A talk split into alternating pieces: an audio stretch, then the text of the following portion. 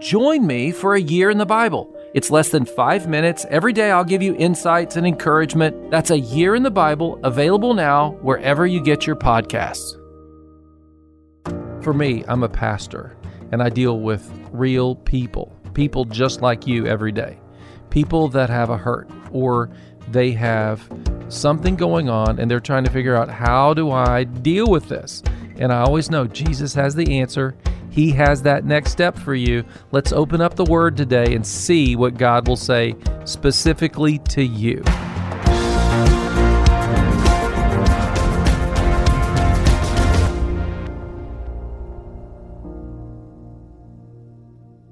I want to talk to you about moxie, all right?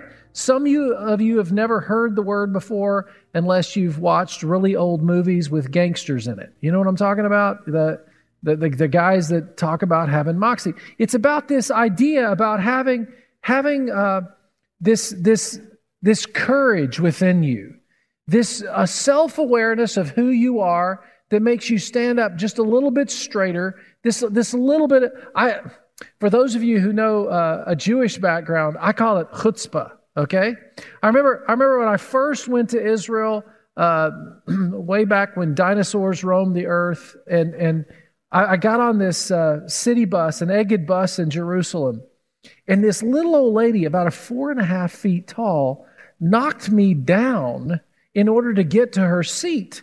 And I just want you to know that's chutzpah. Okay, that's that. That's that. That tenacity. That. And so, I think most of us we see some people and we say they've got moxie, I don't, or or I wish I had that, or, or, a few people out there say, no, I, have got I've got that chutzpah, all right, and you got to get the ch in there, or it's not chutzpah, okay, and and and when we open up the Bible, we see certain characters, and and I would put Peter out there as one of those people, right? I mean, Peter.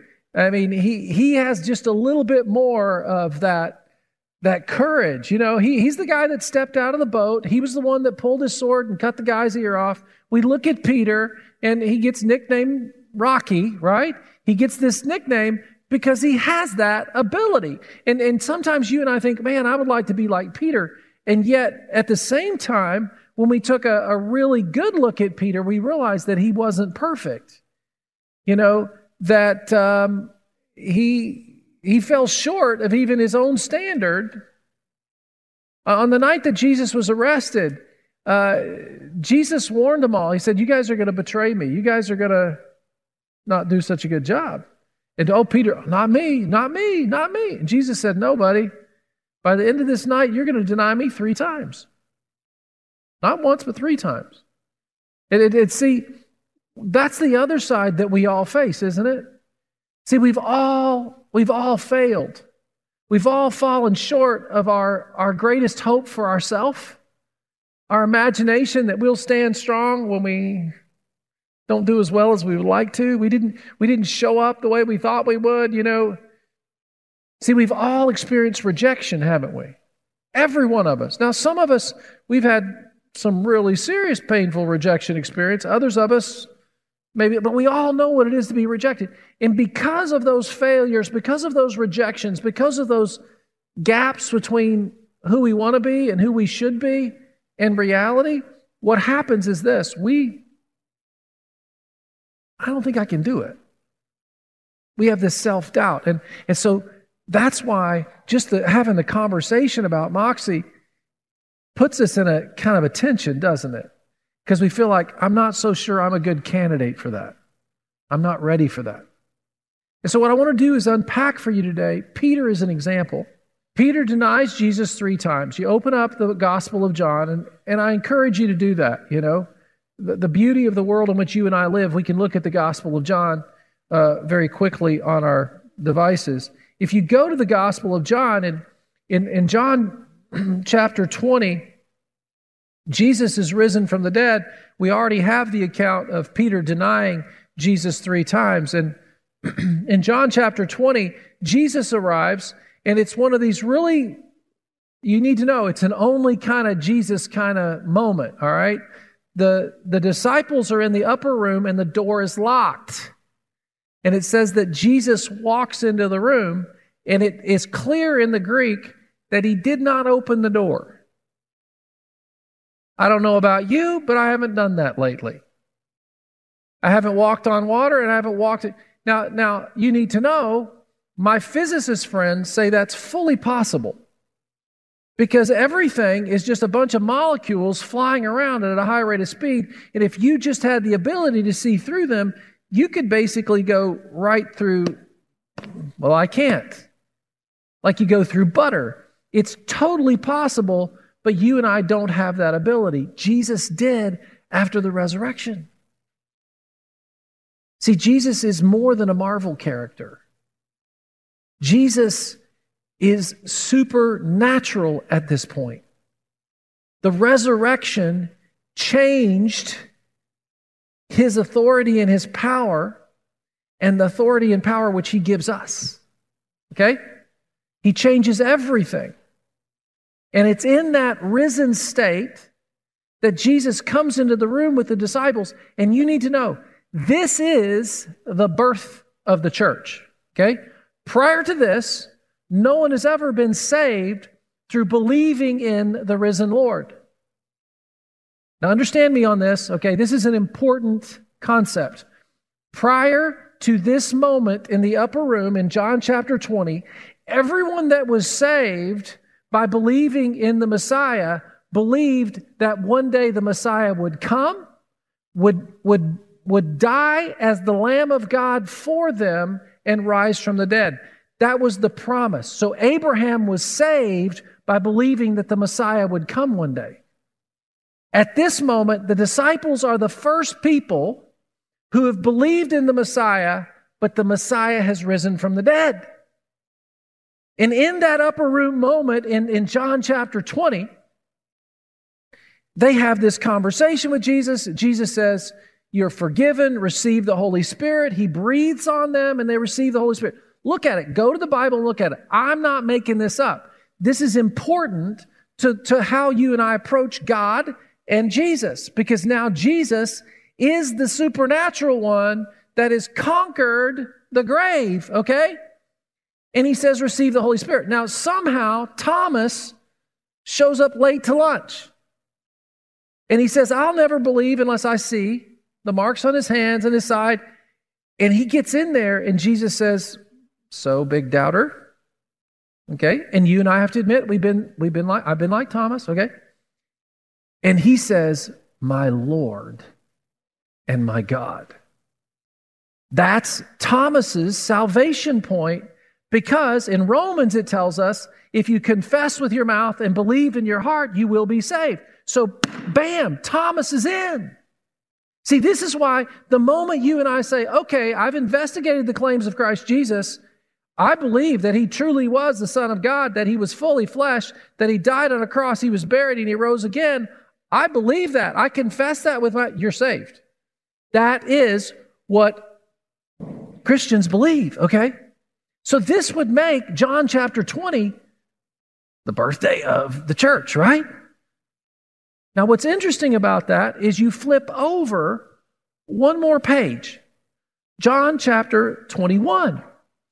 It says that the disciples went to Galilee fishing. Typical guys, right? They get a day off and they're going fishing. Right? The ladies, you would never do that. You would do something else. We won't say what you would do because then I'll get into another stereotype and I'll be in trouble with you. Right? And while they're there, Jesus shows up. John chapter 21, okay? Afterward, Jesus appeared again to his disciples by the Sea of Tiberias and it happened this way. And it says that Jesus ate lunch with them, okay, or ate breakfast with them. He ate. So you're saying the risen Jesus eats food. According to Scripture, he walks through walls and he still eats food. And, and, and so there's substance to Jesus. There's, there's, there's, there's something supernatural to the risen Jesus. But it's in this encounter that, that Jesus we call it restores Peter, all right? But he comes to Peter, he kind of like says, Hey, come here, come aside. And he steps aside with Peter and he has this conversation. And three times he says to Peter, Do you love me? I've given you just the verse of the third time for the sake of time, okay? In your notes, all right? The third time he said to him, Simon, son of John, do you love me? Peter was hurt because Jesus asked him the third time. Can I just pause there? Can I tell you?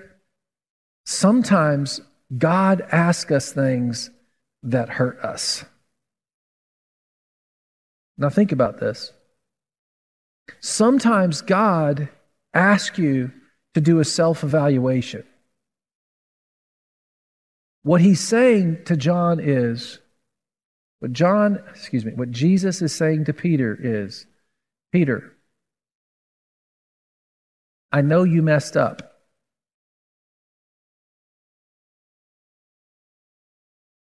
Peter knows he's messed up. Has it ever made you mad when someone pointed out when you did something wrong? Yeah. Has it ever hurt you? See, no one likes having our flaws pointed out, do we? But Jesus Jesus does it in a kind way, doesn't he? He does it in a loving way. And do, you still love me?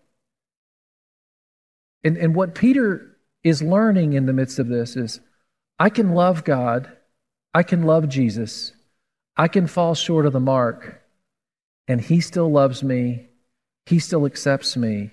It doesn't put me in the bin of unusable. Huh. You see that? See, you, you don't get taken off the shelf as irregular you know what I'm saying? You, you don't get thrown in the discard pile. You don't get put to the side. He says, Pete, your mistakes do not keep you from being the rock. Hmm. See, you and I we look at ourselves in the mirror and we keep making our list of our flaws. Well, you know, if I'd grown up in a Christian home, or if I knew more about God, or if I understood the Bible, or if I hadn't had that one night, we come down to these crazy things and we think, and, and Peter right now, he's not saying that one night does not exclude me from discipleship. Hmm. There's hope for me, there's hope for you. All right? Do you love me? He said, Lord, you know all things. You're God, for sakes. I mean, come on. You know that I love you, Jesus said. Then feed my sheep. Jesus seems to have one, one focus. If you love me, let's get on with it. It's time to start helping. Well, who are the sheep? Well, didn't God create all the world and all of humanity? Yeah. So he's like, get out there and get to every one of the people that you can with the rest of the life of breath in you and let them know that I am real, that I've risen from the dead. Get out there and let's get going, son. Don't let the failures of the past, don't let the, the mistakes of your past keep you from moving forward. See, one of the, the, the, greatest realities that you and I face in the time in which we live is some of us want it to go back to normal. God wants us to get moving forward. I don't believe we want to go back to Egypt. I don't believe we want to go back to the way life was.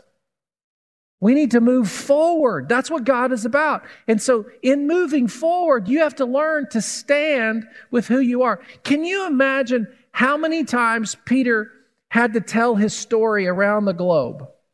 Okay? Because we know Peter Peter made it all across the empire at that time. We don't know all the places we made it to, but we know that he showed up. And at times it was around campfires, at times it was in synagogues, at times it was in community squares.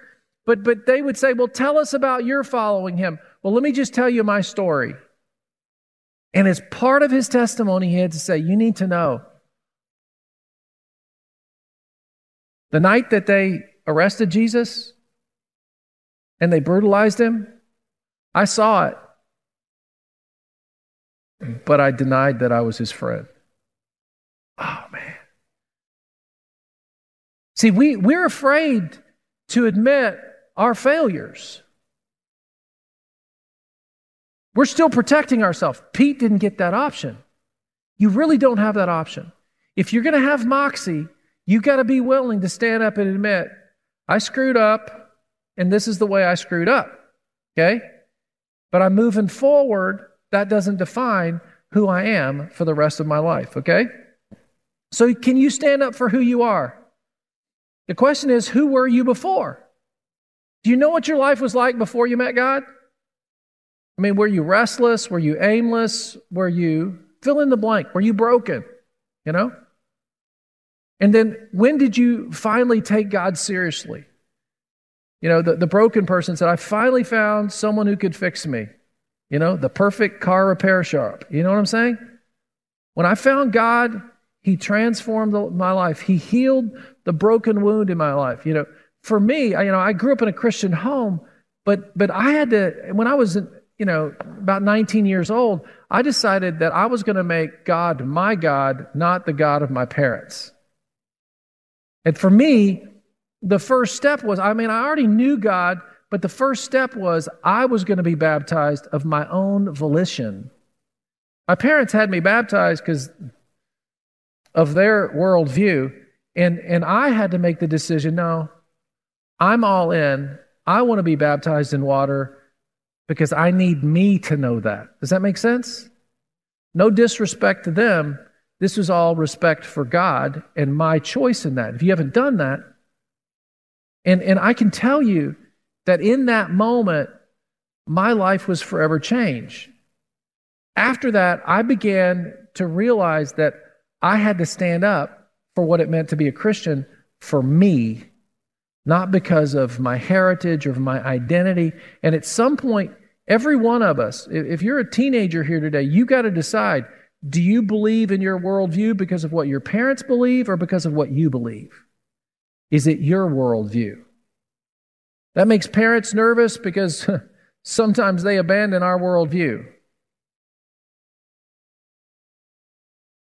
But guess what? They've got to know who they believe and what they believe. And that's why this is an important discussion. Okay? And when are you most likely to share your hope? You know? And I think I think the, the reason we'll share our story with other people is when we believe our story matters to that person. When we believe that our, our story matters. And over time of of sharing your story, you begin to see that your story matters because your God story is the way God works in real people's lives, and you're willing to tell other people about how God has worked in your life. It's not an arrogance, it's not a, a rudeness, it's not that. No, no, it's, it's more about the fact that you just realize that if I don't tell them, they'll never hear from somebody like me. And, and you begin to believe that your life matters to the tapestry of all of God's people that is out there. When, when, you, when you look at, at the variety of God's people, it's like looking at one of grandma's quilts. Now, think about this for a second. Grandma would unfurl a quilt and she would say, Now, this, this part of the quilt reminds me of grandpa when he was working at the mill. You understand what I'm saying? And then she would take different pieces about their life and whatnot. Well, the tapestry of the church is this is the body of Christ in Africa, and this is the body of Christ in India, and this is the body of Christ in Columbus. And you see what I'm saying? It's this beautiful tapestry of men and women and young people of every tongue and tribe all over the world. It's a beautiful picture of the nature of God and his relationship with his creation and how he's made himself real.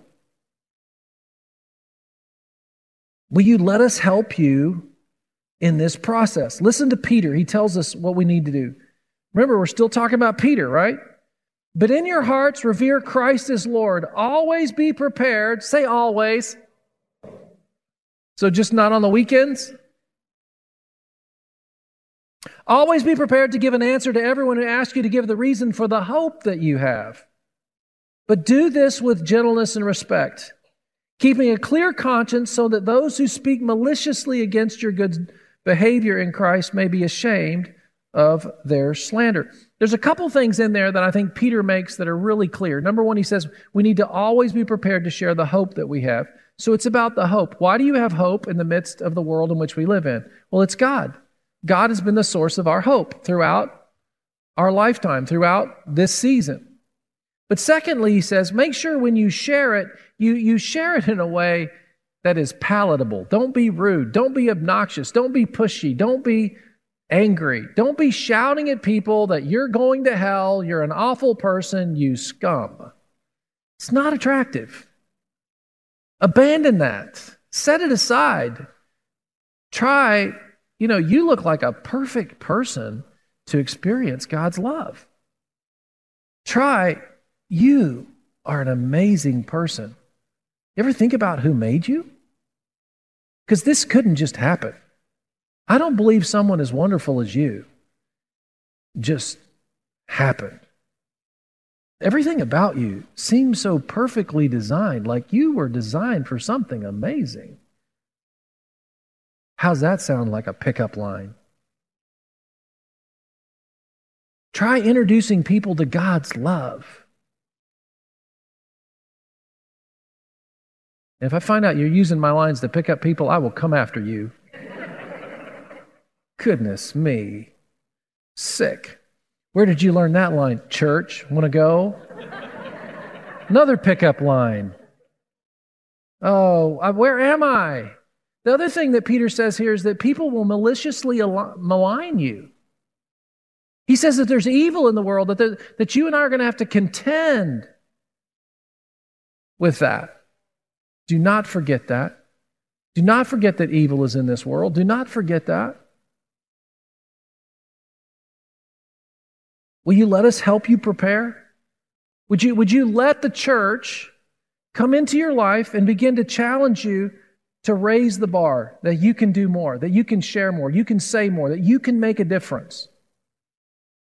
Can I, can I tell you that, that this is probably not a good thing for me to admit, but, but I was never really impressed with Christians. I was never really impressed. Uh, and, and, and, and I thought, man, I don't know that I really want to be a Christian. It was one of the, the hurdles that I had to come across was I just thought, man, if I follow God, I'm going to miss out on so much fun. You may have thought that. I clearly did. I just admitted it. Okay? I mean, I, I, I looked at pastors and I thought, man, there is no way I ever want to be a pastor. Ah. I mean, those guys, so boring. Huh. They dress so bad. I mean, I don't even know how to say it, you know. Uh, but what I learned is this. When I came to know the Lord and I gave my life to Him, instead of believing that it would diminish my life, I found out that God opened up doors of opportunity. It totally transformed my life. Because I said yes to God, I've had the, I have the awesome, amazing experience of meeting so many wonderful people from all over the world. I, I, I've I would have never gotten the education that I got were it not for God. He challenged me. He, he, he put me in a position. He opened doors for me to get an education that I never even desired. And, and then God opened the door for me. I've, I've been to Mexico, to Africa, to India, to Israel, sharing the hope of Jesus Christ.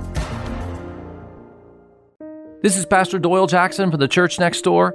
Reading the Bible is important. It's something that every Christian should do.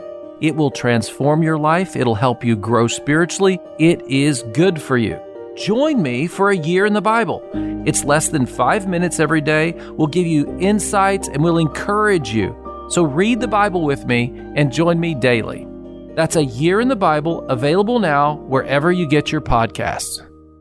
Miss part of the show today and want to hear more? Well, you are invited to download and subscribe to Your Next Step on all major podcasting platforms. Now is a great time for us just to stop and pray. You know, we've been thinking about God and His Word, but it's it's no good if we don't apply it. So let's take a moment and let's pray. I know for me that I think about my food every day because I'm hungry. So let's take some time and pray for our farmers and the producers of our food and all our supplies. Lord, I know you have a heart for farmers because you taught about the wheat and the grapevines, and you talked about going out and plowing and sowing and reaping. So, God, you have a heart for the farmer. Eh, Jesus, you even said that the Father is like the vine tender. So, in, in some way, Jesus, you compared the Father to a farmer. So, today, we're asking you to bless the farmers. God, I thank you for Angus Buchan. He's a farmer that I love and an evangelist. May the farmers be evangelists in our nation. May they stand up and, and Lord, we are praying that you will help them to produce well, that their fields would be fruitful, that their animals would be fruitful, that the things they lay their hands on would be blessed. Because God, when you bless the farmer, our grocery store is full, that we have food to eat when we live in a neighborhood. God, most of us don't even know how it gets there anymore. And God, we want to declare, we know that you are the one that causes the earth to bear fruit, that you are the one that gives us every life within every womb, whether it be a human being or a sheep or a cow or a goat. Lord, you are the giver of life, and we're asking you today to cause life to to go forth. Lord, you commanded it in the garden, and we're we're still in charge of life. And so, Lord, the, the farmers are on the front lines of our spiritual condition and our relationship with you. And so, we're praying for there to be a revival among the farmers, that they would seek you and trust you for their produce and trust you for your life. And we come before you not because we're worthy, but because Jesus told us to pray, to ask, to seek and to knock. And we're asking you to cause the farmers to be blessed in Jesus' name. Thank you for praying with me. You know, as a pastor, as, as your pastor, I want you to know one of the most powerful things you can do and I can do is pray together. And I'd like for you to begin to join me in prayer every day. And so we've created a free prayer guide, but you have to go to our website, yournextstepnow.com Give us your email address and you can download the ebook. It's for you, but it's also to begin to grow in prayer. It's the best thing that'll ever happen to you. Go to yournextstepnow.com, give us your email address, and get your prayer guide today. Your Next Step is a ministry of the Church Next Door in Columbus, Ohio. Your prayers for us are always valued. But to financially support the ministry, visit thechurchnextdoor.org and click on Give. That's thechurchnextdoor.org and click on Give. Of course, we'll be glad to send you a gift of thanks in return. For more resources to guide and grow your faith, you can visit doylejackson.com. That's D O Y L E Jackson.com. If you need prayer or have questions, text us at 888 644 4034. That's 888 644 4034. Thanks for joining us, and we hope to see you next time for Your Next Step.